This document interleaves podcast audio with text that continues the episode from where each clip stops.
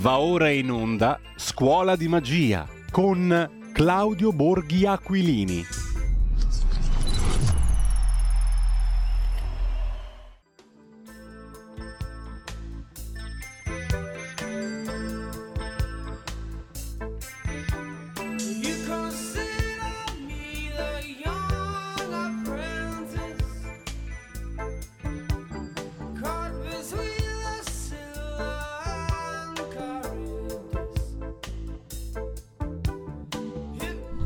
Eccoci qua, come vi anticipavo prima faremo una piccola scoperta nel corso della Scuola di Magia di oggi, condotta come sempre da Claudio Borghi Aquilini, che è già in collegamento con noi. Buongiorno Claudio.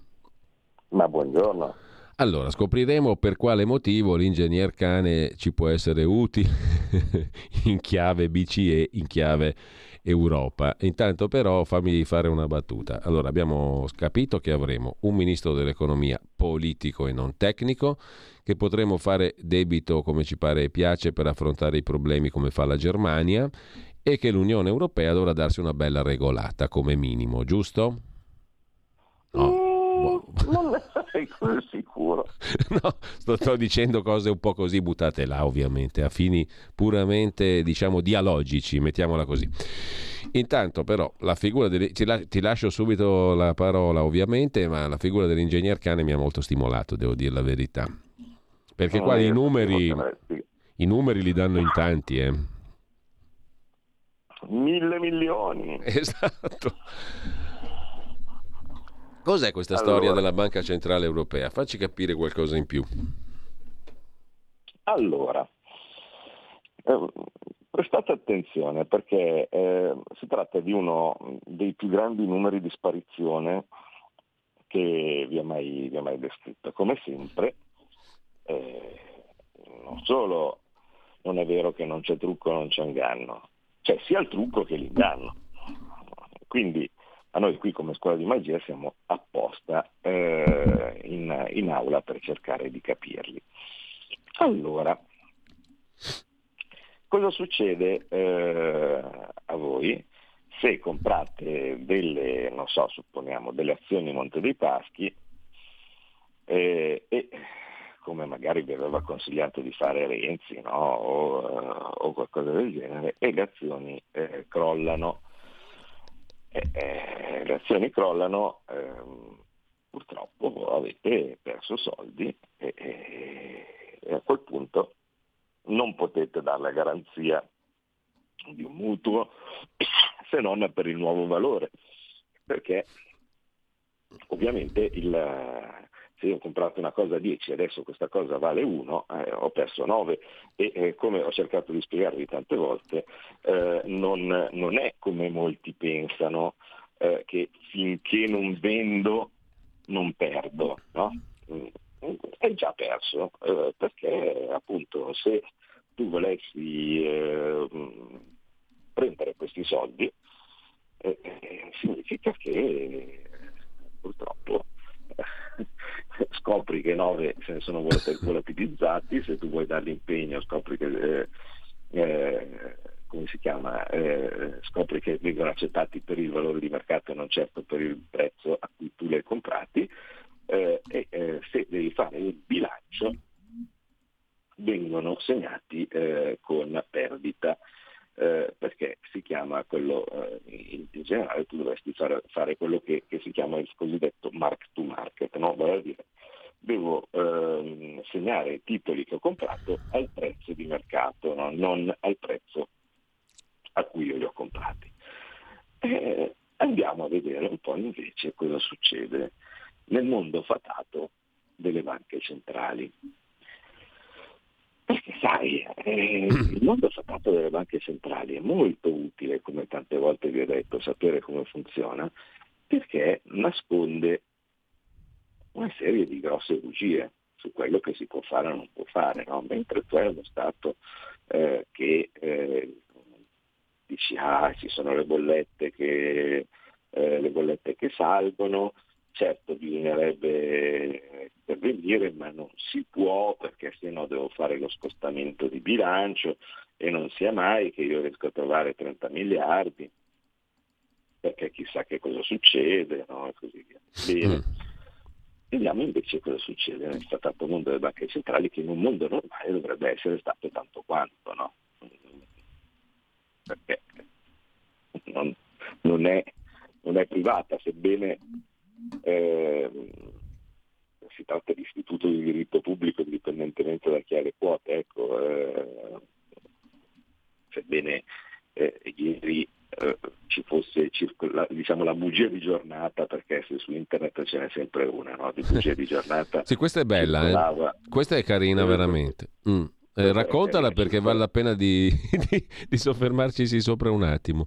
Draghi avrebbe fatto una cosa all'ultimo minuto, a parte che abbiamo scoperto che Draghi ha qualcosa in comune con Dell'Utri. I due papà erano praticamente iscritti a una specie di roba paramassonica comune, l'ordine di San Giovanni, non so che cosa. E un'altra delle notizie fenomenali del giorno portata al Fatto Quotidiano stamani. E questa mi, mi, mi manca. Questa è simpatica, eh? No, però vabbè, qui c'era, c'era, c'era un video di quelli che diventano virali su internet. Uh-uh. Per provare, io ho detto, l'importante è, quando devi dire una scemenza, l'importante è dire nessuno ne parla, no? Esatto, allora, non ce lo dicono. Non ce lo dicono, no? E lo scopri, lo scopri tu, no? Nel, perché, perché sei un fenomeno. Allora, ne, nessuno ne parla, cioè io sono lì eh, in Parlamento, ma arrivi tu a dire che nessuno ne parla. Eh, che la Banca d'Italia ha cambiato nome, non si sa bene cosa, cosa comporti, ed è ritornata la Banca d'Italia, quella di proprietà dello Stato, no? Eh, e quindi esattamente come ha fatto eh, da credo Putin con la banca con la banca centrale russa, non so quali, quali altri paralleli avevano fatto, no? Questo perché Draghi ci, in, in realtà eh, ci ama, no? E, e allora come ultimo, come ultimo regalo della sua cosa avrei pensato di oh, evidentemente no, no, non ho ben capito che cos'è l'idea, ma suppongo che volesse far credere che si nazionalizzava la, la banca centrale e, e quindi da allora noi potremmo stampare soldi a volontà perché tanto ormai adesso è nostro. Quel socialista no, di Draghi. Popolo. Esatto, quel, quel socialista di Draghi, va bene. Allora, posto che in ogni caso è un istituto di diritto pubblico, quindi c'è poco da, da nazionalizzare. Però eh, no, in realtà non è successo ovviamente nulla di tutto ciò, eh, c'è stato un cambiamento nello statuto che lo decide la banca, non lo decide Draghi. Eh, ma ehm, per, per, per delle robe diciamo a seguito di una legge, ecco, eh, che mm. peraltro ha fatto il Parlamento, non ha fatto Draghi, ecco, e non c'entra assolutamente nulla né con cambiare nome né con eh, diventare banca statale, cose di questo tipo. No, la banca centrale vive tranquilla sempre lì esattamente come prima all'interno del suo bellissimo eurosistema, cioè vale a dire il sistema europeo delle banche centrali in codice S E B C, eh, grande. Io, come sempre in Europa, quando c'è un acronimo di solito nasconde una fregatura. Però vediamo che cosa è successo a queste banche, a queste banche centrali negli ultimi anni. Voi vi ricordate, no, quanto abbiamo parlato del famoso quantitative easing, no? Vale a dire del fatto che la banca centrale comprasse i titoli di Stato sul mercato, e lo fa da anni. L'unico momento in cui non l'ha fatto, guarda caso, era quando eravamo al governo noi, no, con il Movimento cinque Stelle, e adesso perché siamo tornati al governo noi. Quindi, sì, altrimenti, no, in condizioni normali, la Banca Centrale compra i titoli di Stato e eh, quindi lo spread, il, il famoso spread scende, no? Eh, grazie a cavolo, perché se c'è una banca centrale che compra i titoli è ovvio che lo spread scende. Quanti titoli le banche centrali hanno comprato? Eh, ne hanno comprati tanti. Eh, ci sono diversi programmi, per far capire meno, no? Quanti ne hanno comprati, hanno, hanno scelto come sempre diverse sigle, no? A P P, eh, che è il principale, diviso a sua volta in eh, altre sigle che indicano quanti sono i titoli di Stato, quanti sono le altre robe che ha comprato, no? Perché poteva comprare anche altre cose sul mercato. Comunque di, di base il programma è l'A P P, che sta per A S, che non è l'A P P quella di, dell'acqua rocchetta, eh, ma, ma è A P P, due volte P, quindi Asset program, programma di acquisto di acquisto roba, in buona sostanza. Sarebbe qui, qui in Italia sarebbe il P A R, programma acquisto roba. Uh, e, uh, e dall'altra parte invece c'è il P E P, che non è il vostro zio Giuseppe, no? Affettuosamente chiamato P E P dagli amici, uh, ma, ma è il Pandemic uh, Purchase Program, no? che, che quindi sarebbe il programma d'acquisto a seguito della pandemia. Mm. Mettendo assieme l'uno, l'altro, l'altro, arriviamo a una cifra che l'ingegner Cane adorerebbe, perché, perché stiamo parlando di cinquemila miliardi. Quindi le banche centrali, la, la banca centrale, la B C E, no? Per tramite poi delle banche centrali nazionali, ha acquistato in questi anni un totale di cinquemila miliardi di euro di titoli di Stato. Eh, ricordiamo che tutto il nostro debito pubblico, tutto, eh, cioè tutto il nostro debito pubblico eh, è eh, duemilasettecento, eh, una roba del genere, no? Quindi, diciamo il doppio di tutto il nostro debito pubblico.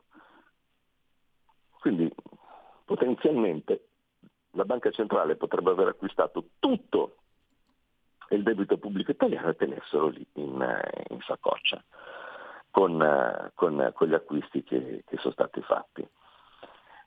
Però quando ha comprato questi titoli?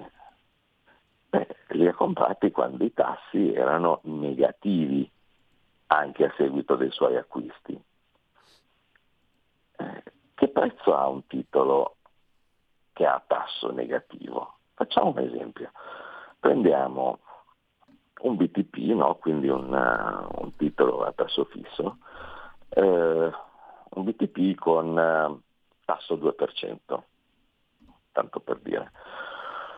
Bene, il B T P che ha tasso due per cento, se ha dieci anni ancora di, di, di vita davanti a sé e io voglio comprarlo fino a mm. che non ottiene un tasso negativo, che prezzo deve avere? Questa è una domanda che faccio di solito agli studenti, no? Facevo ormai a bei tempi, eh, quando, quando erano gli studenti. Beh, è abbastanza semplice.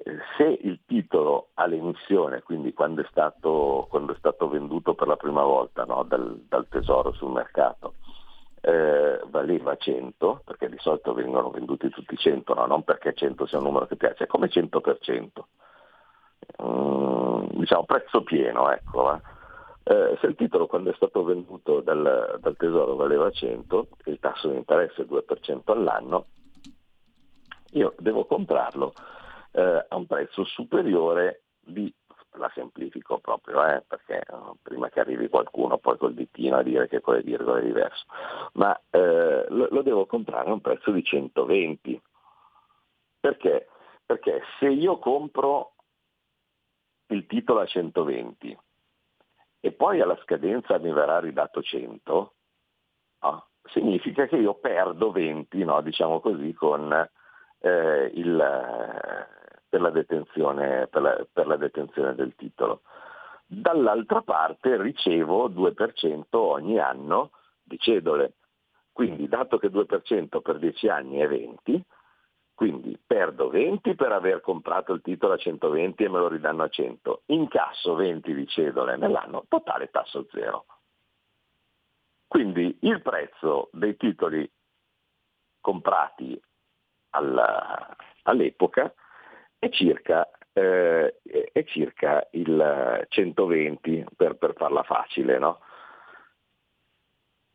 A che prezzo un titolo che aveva tassi al due per cento e quindi valeva, eh, e quindi valeva, se i tassi erano negativi, valeva centoventi, varrà adesso che i tassi invece sono al due per cento o addirittura al quattro per cento, sto dicendo al due perché eh, c'erano per esempio i Buddha tedeschi, no? E così via, cioè compravano non solo i titoli italiani. Adesso eh, i, i, i titoli italiani più o meno a dieci anni rendono il quattro per cento, i titoli, i titoli tedeschi eh, il due per cento, no? E così via. Bene. Prendiamo per esempio i titoli italiani che adesso abbiamo detto rendono il quattro per cento. Beh, eh, se facciamo valere di nuovo il titolo cento rende il due per cento, no? Perché abbiamo detto eh, il prezzo a cui l'ho comprato sarà il prezzo a cui me lo restituiscono, più due per cento di tasso di interesse all'anno, ci siamo. Quindi con il tasso di interesse al due per cento il prezzo del titolo è sceso da centoventi a cento. Se voglio fare il rendimento al quattro per cento perché c'è l'inflazione, quindi deve compensare, no? E così via, come adesso, il prezzo deve andare da cento a ottanta. Perché? Perché io compro il titolo a ottanta, a scadenza me, lo ridanno, me ne ridanno cento, quindi incasso venti, no? Due sono all'anno sono le cedole che io incasso, quindi venti delle cedole, totale quaranta, e io sul mio nominale incasso eh, il quattro per cento. Bene, quindi intanto in questa bellissima procedura eh, il, il prezzo del titolo è sceso da, cento, eh, da centoventi a ottanta. Ma se io avessi dei titoli Monte dei Paschi, questa perdita me la devo segnare da qualche parte a bilancio o no? Eh, forse sì, ma se io prendo e faccio una perdita media, diciamo, dei prezzi di mercato delle cose che ho comprato, eh, magari pari eh, diciamo al venti venticinque per cento su cinquemila miliardi, eh, magicamente, anche semplicemente utilizzando la perdita del venti per cento, quindi essendo buoni, scopriamo che sui cinquemila miliardi di titoli che ho comprato si materializza il desiderio dell'ingegner Cane. Vale a dire, ci sono mille miliardi che ballano. Quindi il sistema delle banche centrali, Banca d'Italia inclusa, sui titoli che ho comprato in questo momento ha una perdita di mille miliardi. Ma voi, mi verrebbe da dire, nessuno ne parla. Quindi poi magari mi, mi credete. Mm. È un problema il fatto che le banche centrali abbiano mille miliardi di perdita. Eh, ma secondo me no. Secondo me no, perché come vi ho detto, le banche centrali potrebbero anche bruciarlo questo debito, perché tanto ormai l'hanno ricomprato e sono parte dello Stato, quindi se i titoli di Stato che hanno ricomprato gli dessero fuoco, eh, nessuno il giorno dopo se ne accorge, perché sono titoli che i detentori privati hanno venduto alla banca centrale con denaro creato dal nulla. Quante volte ve l'ho detto, no? Co- come funziona. Mm. Eh, eh, però ovviamente quando io dic- dicevo questa cosa eh, venivo considerato un pazzo, no? Cioè, oddio, è un pazzo, un pazzo criminale. Eh, prende e eh, sta dicendo che eh, il, eh, i titoli di Stato comprati possono essere bruciati. Eh, non è vero, questo poi eh, sembrerebbe come far credere alla gente che il denaro si crea dal nulla. Eh sì, esattamente, si è creato dal nulla. Allora, i titoli non possono essere bruciati, ma il loro valore sì. Ditemi voi che differenza c'è se io prendo e brucio dei titoli di debito che io ho in portafoglio, oppure se ho comprato dei titoli che valevano centoventi e adesso valgono ottanta, e non li devo mettere a bilancio da nessuna parte. Mentre invece qualsiasi cristiano dovrebbe registrare la perdita. E guarda, al momento con i prezzi di mercato eh, di oggi sto perdendo. Mm. E questo cosa comporterebbe? Ma questo, se dovessero eh, registrarla come tutti, no, questa perdita, eh, comporterebbe che la, le banche centrali sarebbero dal punto di vista contabile in fallimento. Cioè la banca centrale, che ha un suo capitale d'esercizio, che eh, ha il suo capitale sociale sottoscritto e così via, scoprirà le sue riserve, anche le famose riserve auree, no, e, e similari, e in realtà scoprirebbe che il, il eh, i, dal punto di vista, se fosse un bilancio di una banca normale, quelle stesse banche che la banca centrale vigila, sì, sì. E, che se, e, e che se facessero una cosa del genere verrebbero acchiappate per la collottola, no? Eh, eh, no, per loro invece non, non vale. A notare, non vale nemmeno il, il famoso discorso del ah beh, ma finché non vendo non, eh, finché non vendo non prendo la perdita, perché buona parte di questa perdita tu ce l'avrai in ogni caso, perché sono stati acquistati titoli eh, a prezzi, a tassi negativi, in certi casi fortemente negativi, e quindi a prezzi molto superiori rispetto al prezzo di rimborso. Eh, per cui molto semplicemente, se la banca centrale fosse una banca, un, un cittadino normale, no, che deve fare eh, il, il suo bilancio, in questo momento dovrebbe assegnare sul bilancio mille miliardi di perdita, e i revisori uscirebbero fuori col caschetto giallo dell'ingegner Cane agitando le braccia, no? Dicendo mille miliardi, mille miliardi, no?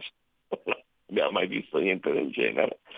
Eh, e a quel punto sarebbero in fallimento le banche centrali. Mm. Perché non sono in fallimento? Perché il bilancio delle banche centrali non ha senso da quel lato lì.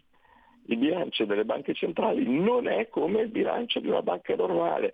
Ci hanno fatto credere che fosse una banca normale per inventarsi dei limiti nell'intervento della banca centrale. No, per carità, non può intervenire così, non può creare denaro per eh, dare soldi allo Stato che ha bisogno di fare un ospedale, no, similare, assolutamente no.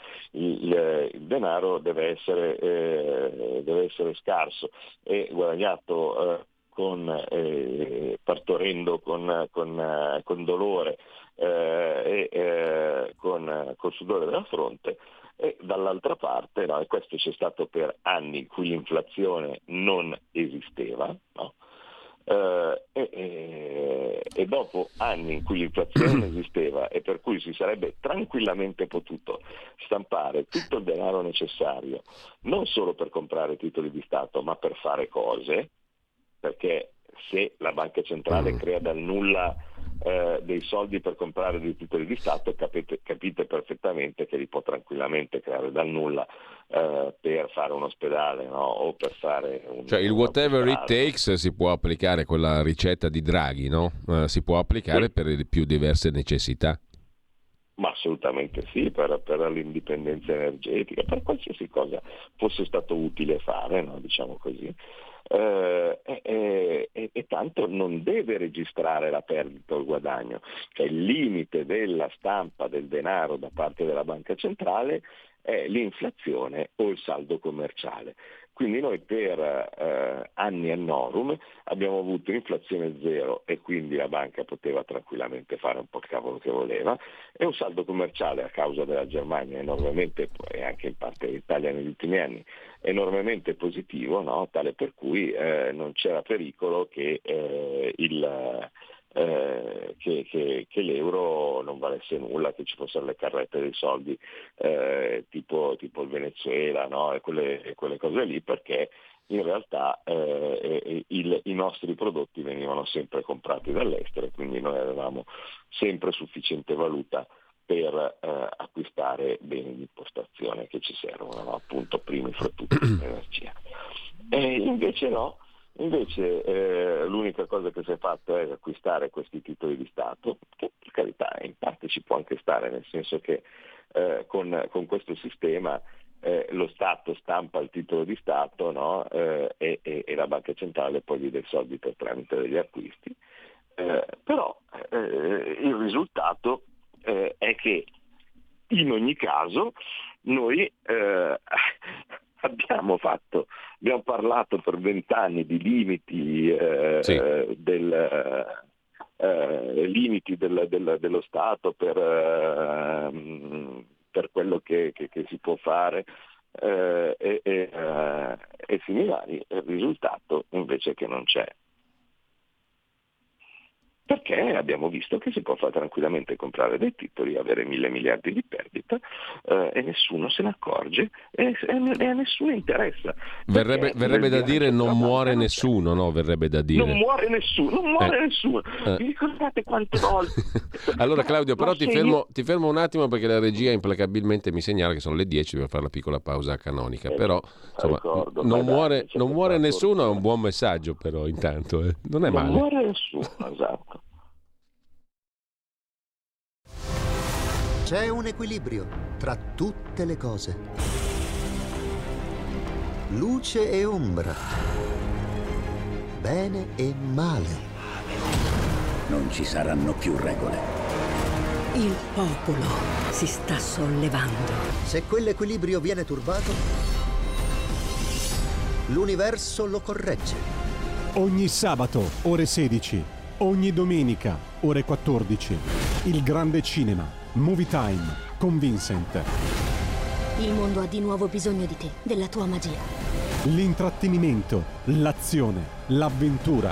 Movie Time, la magia del cinema. Dentro l'ignoto. Quella è la destinazione. Radio Libertà, vi aspettiamo. Direi che siamo alla resa dei conti.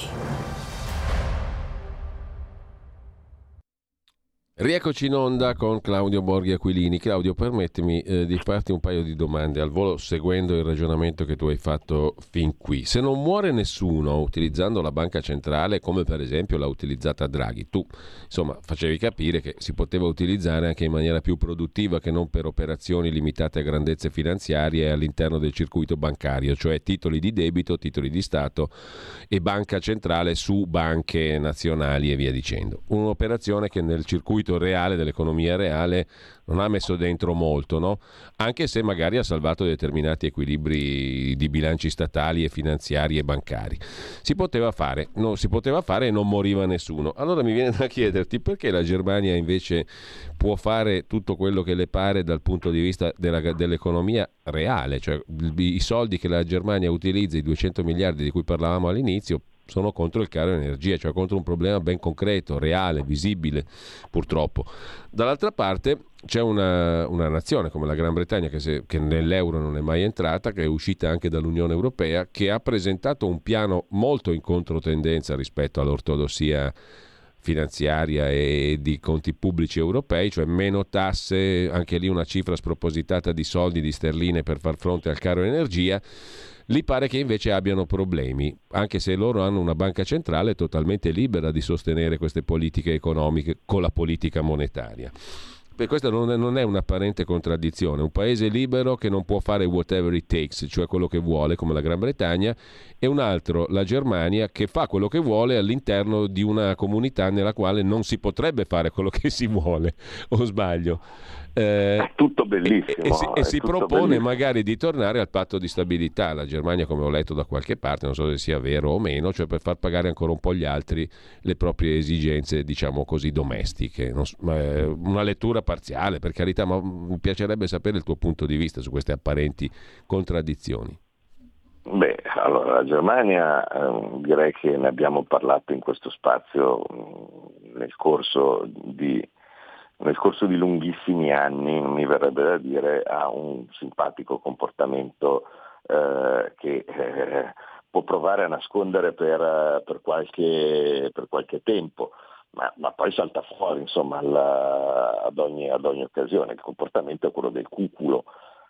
All'interno dell'Europa il cuculo Germania, no, prende ogni, tutto il cibo che c'è da fare quando ha bisogno di un po' di spazio o eh, briga per buttare giù dal, dal, dal nido qualcun altro, no, o in generale comunque eh, non c'è nessuno che possa dirgli che cosa fare, no, perché eh, sono tutti più piccoli e lei ormai sta diventando una specie di orrido piccione eh, e, eh, e, quindi, e quindi fa sempre il cacchio che vuole.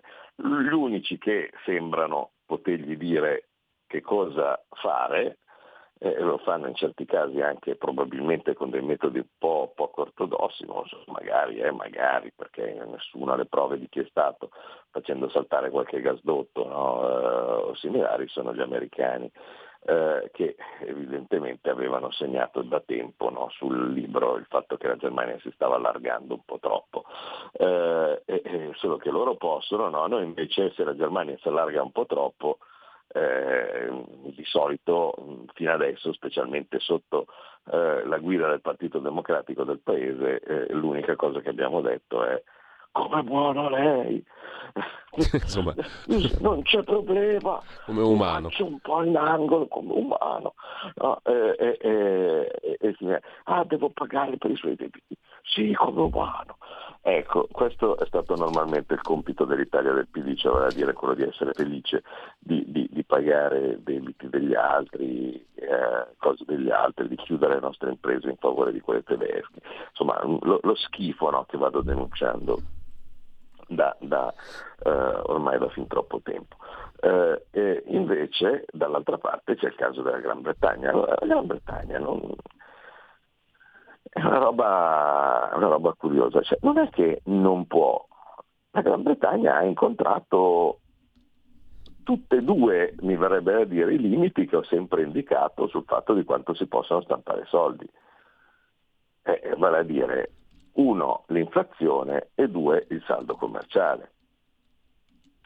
Se l'inflazione è alta e il saldo commerciale, cioè vale a dire quello che tu eh, importi rispetto alle esportazioni, è negativo, eh, non ti va benissimo, perché cosa succede? Se tu, se ci sono queste due condizioni e tu ti metti a stampare soldi, eh, allora che cosa succede? Succede che eh, il, eh, la tua sterlina scende, la sterlina scende, ma tu sei in saldo commerciale negativo, vale a dire stai acquistando delle cose dall'estero, e allora devi valutare se queste cose che tu stai acquistando dall'estero possono essere sostituite con la tua pro- produzione, che sarebbe aiutata dalla discesa della sterlina, che è sempre stato il caso del, de- delle, del, diciamo, del, eh, del fatto che all'Italia la svalutazione facesse bene, no? Vi ricordate? Cioè, abbiamo detto, l'Italia è un paese che produce cose, un paese manifatturiero, un paese che ha il turismo e così via. Se per caso la sua moneta scende, no? Quando la sua moneta scende i suoi prodotti diventano più convenienti per, per il resto del mondo, eh, e quindi eh, l'Italia poi ne beneficia e il cambio si stabilizza. Se eh, invece in questo momento, no, eh, un, un paese, nonostante tutto, nonostante le discese delle cose, è ancora indietro nella fase di reindustrializzazione, eh, e quello che importa sono eh, la solita energia, cosa incredibile, eh, perché eh, l'Inghilterra era sempre stata tutto sommato un paese, eh, diciamo, formalmente esportatore di energia, c'era il petrolio del mare del nord, ma così via, invece boh, sono stati anche loro un po' tirati sotto dalla convenienza dei prezzi mondiali, no? Quindi ho detto, ma perché andiamo a continuare a estrarci eh, i nostri gas, il nostro petrolio del mare del nord, no? Che conviene più comprarlo. Eh, quindi eh, si trovano a dover essere importatori anche loro di, tanta co- di, di tante cose. E, e, se scende il prezzo della sterlina, il risultato è che Eh, tu ti dovrai trovare a pagare di più per le cose che importi, quindi crei ancora più inflazione.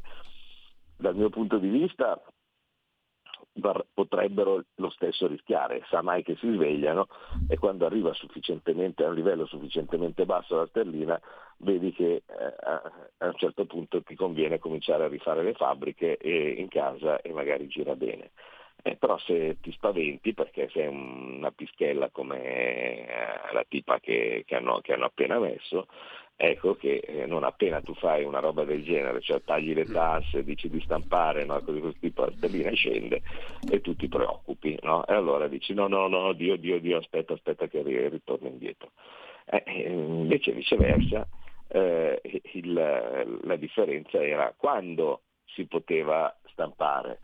Eh, si poteva stampare quando eh, si era in largo eh, surplus commerciale eh, e eh, quando l'inflazione era zero. Quindi noi in buona sostanza, ed è una cosa che mi fa veramente incazzare, per le fenomenali regole europee, no? Per questo delirio abbiamo tirato la cinghia inutilmente, facendo chiudere imprese, facendo soffrire famiglie, facendo chiudere ospedali e così via, per vent'anni. I venti lunghissimi anni in cui avevamo eh, saldo commerciale potenzialmente positivo e eh, il, inflazione eh, totalmente sotto controllo. Ecco, a proposito di ospedali, scusami, ordine, avremmo, scusa, avremmo, sì, no, no, prego. Dare ordine alla banca, avremmo potuto dare ordine alla banca centrale di creare denaro eh, per, invece che per comprare titoli o cose di questo tipo, eh, per fare cose.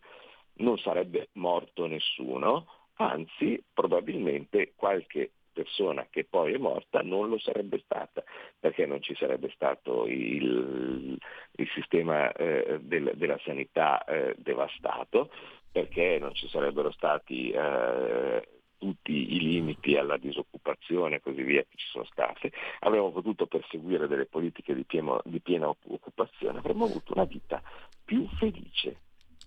Eh, perfetto. Eh, io mi domando una cosa però a proposito di quello che tu stai dicendo, Claudio, proprio su questo punto, perché non si possa concepire un programma di intervento su queste cose vere, reali, quotidiane. Tu hai parlato della sanità, parliamo della scuola, parliamo di tante altre cose essenziali, eh? Non sto parlando del grasso che cola, sto parlando di quelli che dovrebbero essere i servizi pubblici essenziali di un paese. La sanità, da questi due anni fantastici che tu hai ampiamente attraversato e, e, e ti abbiamo seguito in tutte le tue argomentazioni anche su questi due anni, eh, la, questi due anni ci hanno lasciato una sanità peggio di prima, molto peggio di prima in certi casi, anche in zone del paese, parlo del nord Italia, dove questa sanità tutto sommato stava a galla. Ci sono moltissimi segnali di grandissimo peggioramento anche qua al nord, mm? e non è una bella cosa, mm, primo. Secondo, stamattina un'altra notizia, leggi i sindaci a proposito di territori, i sindaci che lamentano attraverso l'A N C I che una bella fetta di loro ha dei grossi problemi a gestire anche lì servizi pubblici essenziali demandati ai comuni. Perché? Per il caro energia. E ne dico solo due. Allora, allora com'è che la mettiamo? Perché qua anche sono pro... i comuni pagano le bollette. Eh, appunto, scoperto, appunto eh. Anche i comuni pagano le bollette. In alcuni casi, per alcune grosse città, che il rincaro magari è del quaranta-cinquanta per cento e non è poco. Ma per tanti altri comuni è del tre-quattrocento per cento il rincaro delle bollette. Quindi a sto punto uno dice sì, faccio politica, faccio bellissimi programmi, ma poi li devo calare nella realtà. E se non parto da lì, i miei programmi rimangono sulla carta e io ci faccio la figura del cretino un'altra volta, o no? Ma certo, ma certo, infatti eh, diciamo quando, quando vedo un cittadino che, che mi dice eh ma adesso eh, il problema è la bolletta, guardi io ho ricevuto una cosa di questo tipo. Eh sì, eh, tu guardi, eh, ha ricevuto la bolletta per cinque o per quattro o per, o per due, insomma quello che è, eh, è in buona compagnia. Eh, se ci fosse, eh, eh, allora il problema collettivo è esattamente quello di cui normalmente la politica si dovrebbe occupare. Eh, io magari ovviamente da, da politico incontro gente che di solito mi spiega il suo problema, no?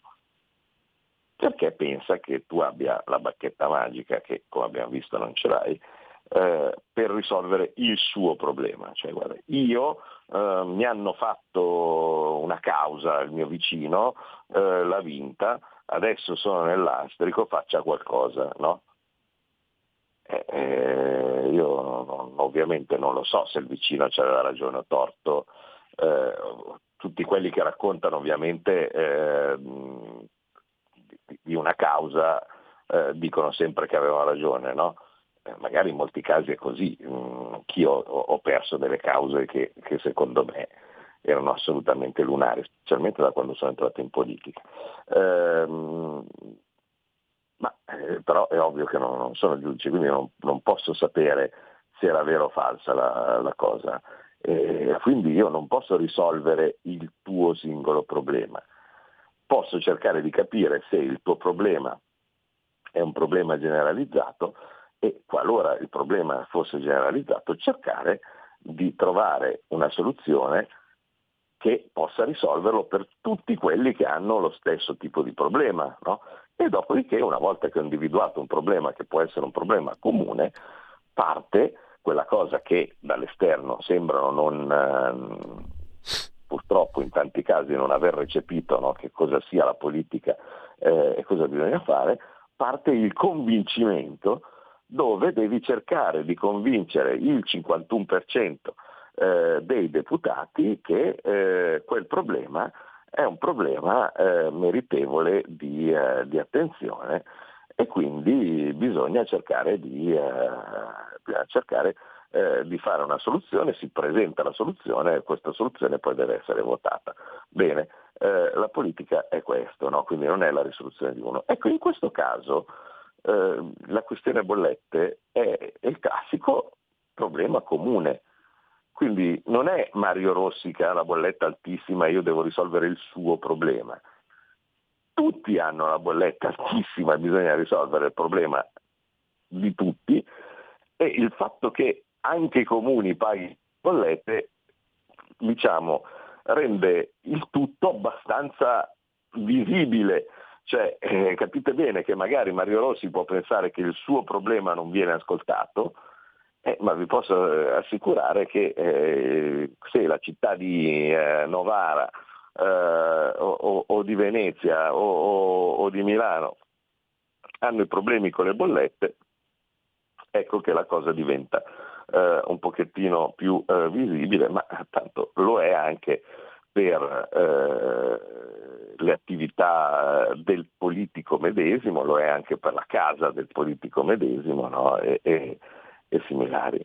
Eh, per cui mh, quando un anno fa, perché ormai siamo a un anno fa quasi, eh, perché Salvini ha cominciato a parlare eh, di, eh, della questione bollette a ottobre-novembre del, dell'anno scorso, eh, non è che lo faceva perché era un, un indovino o cose di questo tipo, perché Salvini parla con la gente, andando in giro invece che stare chiuso sempre in qualche palazzo, continuando a girare aveva incontrato tanti industriali e così via che gli avevano detto: ma guarda che ci stanno aumentando le bollette in modo un po' strano. E allora a quel punto, se voi andate a riguardarvi, perché tanto rimane tutto registrato, è da ottobre-novembre che tira la manica Draghi dicendo: ma dovete, insomma, fate qualcosa, no? Cioè, bisogna fare qualcosa per le bollette perché diventa un'emergenza nazionale.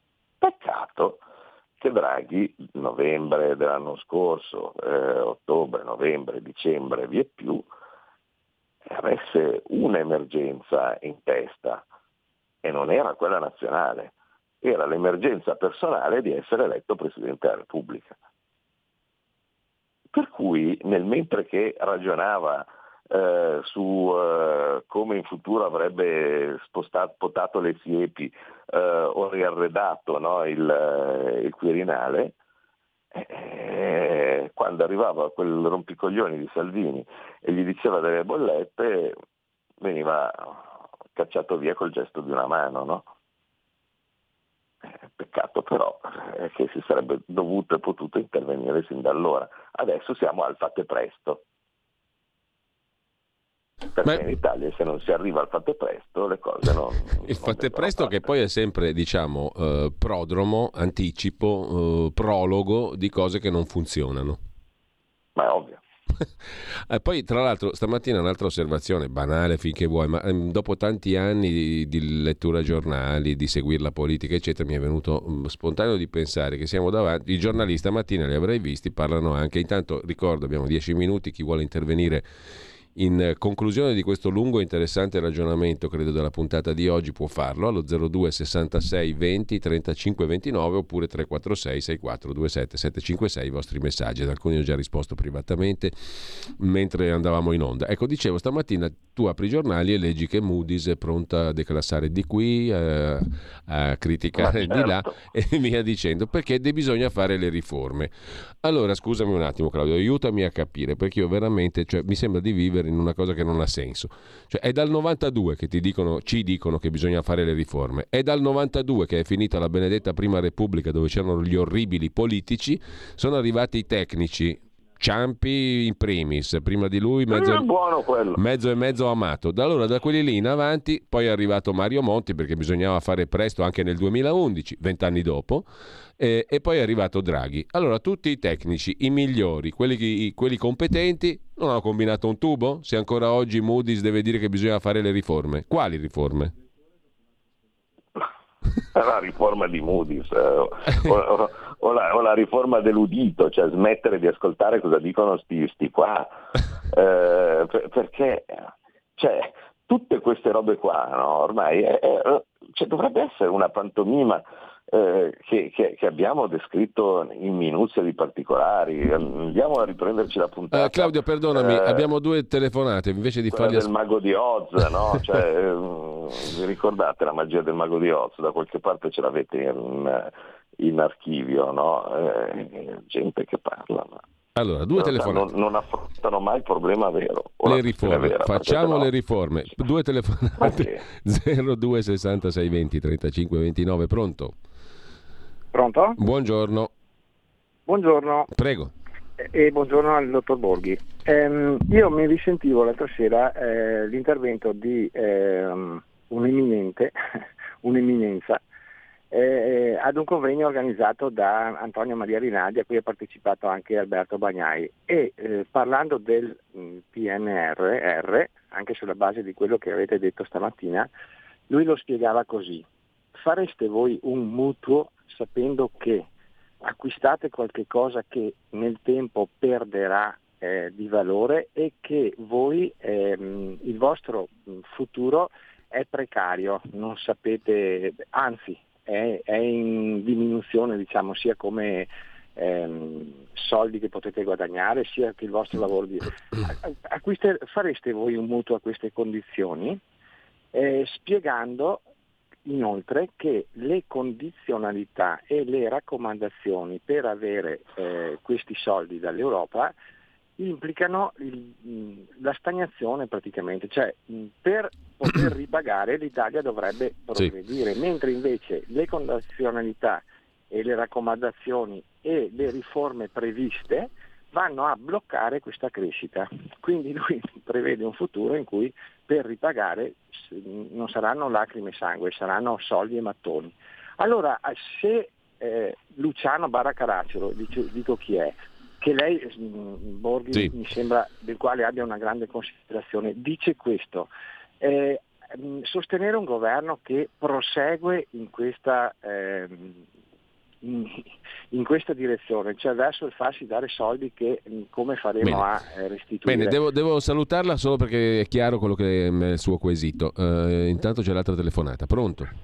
Sì, Giulio, sono Walter, ciao, buongiorno. Buongiorno a te, buongiorno a Claudio. Io vado sul leggero, nel senso, questa mattina hai detto che uno scacchista ha vinto contro il più grande mondiale mettendosi un vibratore in zone eh, Sì, lo racconta oscure. Repubblica. Mm. Esatto, allora io eh, sto studiando un'applicazione, volevo chiedere una collaborazione a Claudio Borghi, se lui faceva l'operazione, io poi pilotavo, cioè davo le risposte da dare nel Consiglio dei Ministri, per esempio, a qualche ministro, attraverso questa applicazione, però eh, bisogna della sua collaborazione, no, non so se lui è disposto. Ma non credo che Claudio abbia bi- bisogno di essere suggerito per usare una formula verbale. No, ma la doveva fare lui. Forse diciamo quel, quel metodo lì andrebbe al contrario, voleva, voleva offrirsi lui. Ah, ecco, l'avevo capito male allora. Claudio, prego. No, ecco, poi il vibratore per gli scacchi eh.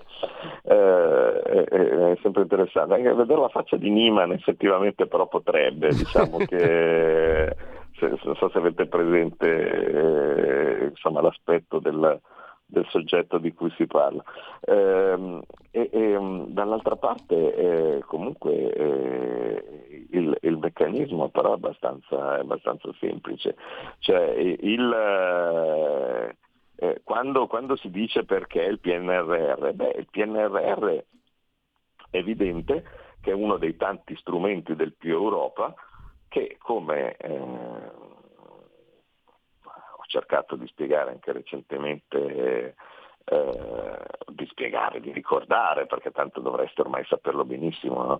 Eh, se c'è più Europa significa che c'è meno Italia, no?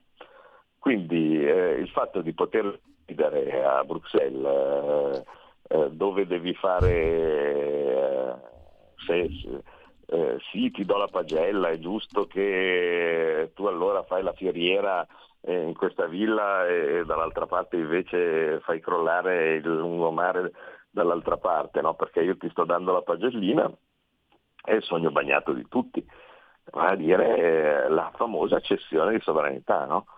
Cioè, perché nel momento stesso in cui io devo chiedere a qualcuno cosa fare con i soldi che poi alla fine sono sempre i miei, è, è, è un aumento del potere per chi sta a Bruxelles, no? Perché ovviamente hanno la possibilità di eh, decidere loro dove eh, spendere, no, dei, eh, dei soldi, ed è una diminuzione del potere di, eh, dell'Italia. Eh, quindi eh, la questione del, del P N R R è piuttosto semplice. Mm, non mi risulta che ne abbiamo mai parlato bene, ecco, da, da queste parti. Se questi stessi soldi eh, erano, sarebbero stati raccolti eh, nei metodi, con i metodi normali e usuali, quindi senza dover metterci a indebitarci con, con l'Unione Europea, ma eh, semplicemente eh, con i cari vecchi e consueti titoli di Stato che tanto abbiamo visto, come da Scuola di Magia di oggi, eh, che se anche venivano eh, acquistati a prezzo particolarmente alto eh, o, o venduti non sarebbe stato un problema per la Banca Centrale, e, e nessuno doveva dirci niente, e i nostri politici, diciamo così, me incluso, eh, sarebbero stati responsabili di quello che facevano. Invece no, devono fare le riforme, devono fare le cose chieste a qualcun altro, e probabilmente non sono nel nostro Claudio, faccio giusto in tempo a girarti una bella domanda che ci gira un ascoltatore, che ci pone un ascoltatore via WhatsApp. Può spiegarci, Claudio Borghi, la magia che ha permesso all'Italia il boom economico degli anni sessanta e ottanta senza Unione Europea, senza euro? Grazie. Eh, chiede... Forse proprio perché non c'era... Non c'è, cioè, fatevi una domanda e datevi una risposta, cioè, mi, verrebbe, mi verrebbe da dire, no? L'altra cosa invece eh, te la domando io, Claudio, a proposito di P N R R, abbiamo proprio un minuto, eh, stamattina abbiamo letto in rassegna stampa una bella chiacchierata di Alessandra Ricciardi su Italia Oggi con il professor Francesco Manfredi, che avevamo sentito anche qualche settimana fa qui in radio. Parlava della oggettiva necessità o utilità di utilizzare i soldi del succitato P N R R per la questione energetica, ma non per soluzioni tampone o per incentivare le solite rinnovabili, per uh, sfruttare meglio l'idroelettrico, per fare il nucleare di quarta generazione, cioè per affrontare in maniera strutturale, al di là dei soldi per le piste ciclabili e per altre stupidaggini, o tirando fuori progetti dai cassetti per usare i fondi P N R R, uti- usiamoli bene, usiamoli per l'infrastrutturazione energetica vera per il futuro del nostro paese. È possibile tecnicamente o è una cosa che non sta né in cielo né in terra per come sono concepiti i piani P N R R? Ma eh, allora in teoria buona parte dei soldi del P N R R dovrebbero essere eh, già diciamo, impiegati così, eh, già impiegati per, per le questioni energetiche. Peccato che eh, le linee guida ti dicevano che bisognava fare soltanto delle gran robe green, no? E seminari. Voi sapete che green uguale inculata, no? Cioè mm, green suona bene. Per tornare nasconde, agli scacchi, diciamo. E, e, e, e nasconde qualcosa che non va bene, ecco, cioè, l'avete sperimentato anche col Green Pass. No, no, non era eh, passaporto. Il, il, il pass giallo, no? o, o simile o rosso, no? Verde, perché è bellissimo, tranquillo, eh, ricorda le erbette, ricorda le fogliette, e eh, in realtà poi ti frega. Quindi eh, sì, bisognerebbe, certo, mh, la cosa migliore sarebbe veramente non utilizzarlo del tutto, no? Cioè consideri che questo qui è stato un, un piano che eh, in realtà non, non serviva assolutamente a nulla, e eh, che va a finanziare a pioggia delle robe mm. mh, no, non necessariamente utili per, per il progresso, e, e che eh, in ogni caso eh, dovremmo ripagare noi, Dall'altra parte uno Stato potrebbe iniziare a fare lo Stato, c'è cioè una politica economica, una politica industriale, eh, degli obiettivi, libero di sbagliare. Eh, perché Senti sai, Claudio, magari... perdonami la brutalità, ma è dettata anche dal fatto che sono le dieci e ventinove. Per completare esatto. tutto questo ragionamento e quello che stai dicendo, come butta per la formazione del governo, se hai news che vadano in questa direzione? Si va in questa direzione ah, o dobbiamo sorbirci no. la... Ne ho, una, ne ho una, ho una news eh, assolutamente incredibile. Fra poco ci sarà il governo. Ah, questa non è male. Questa qui eh. è veramente uno scoop eh, che, del quale fra ti poco, ringrazio. Fra poco ci sarà il nuovo governo, perché intanto bisogna fare il toto mini. Eh beh. Eh beh, allora il sbadiglio del Toto Ministri che, vabbè dai, Salvini alle eh, infrastrutture vedete, Salvini alle infrastrutture che perde. Salvini alle infrastrutture, così entriamo nel Toto Ministri. Grazie, grazie a Claudio Borghi Aquilini. Va bene, arrivederci a tutti, grazie. Buona, buona giornata a te. Non perdetevi adesso alle dieci e quaranta eh, Oltre la pagina, tra poco con voi Pierluigi Pellegrin, eh, prima parte della trasmissione in continuità con quello di cui abbiamo largamente parlato stamattina, sia in rassegna stampa che dopo, il caro bollette, il peggio deve ancora arrivare.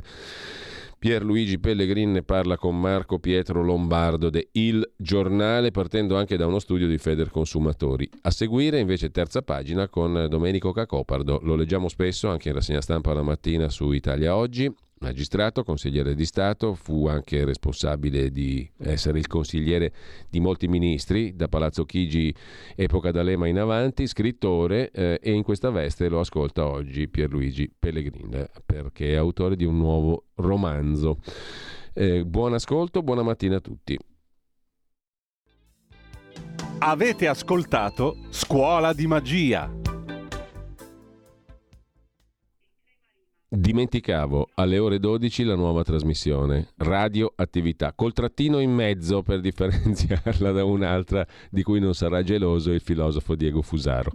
Buon ascolto, nuova rubrica, ore dodici.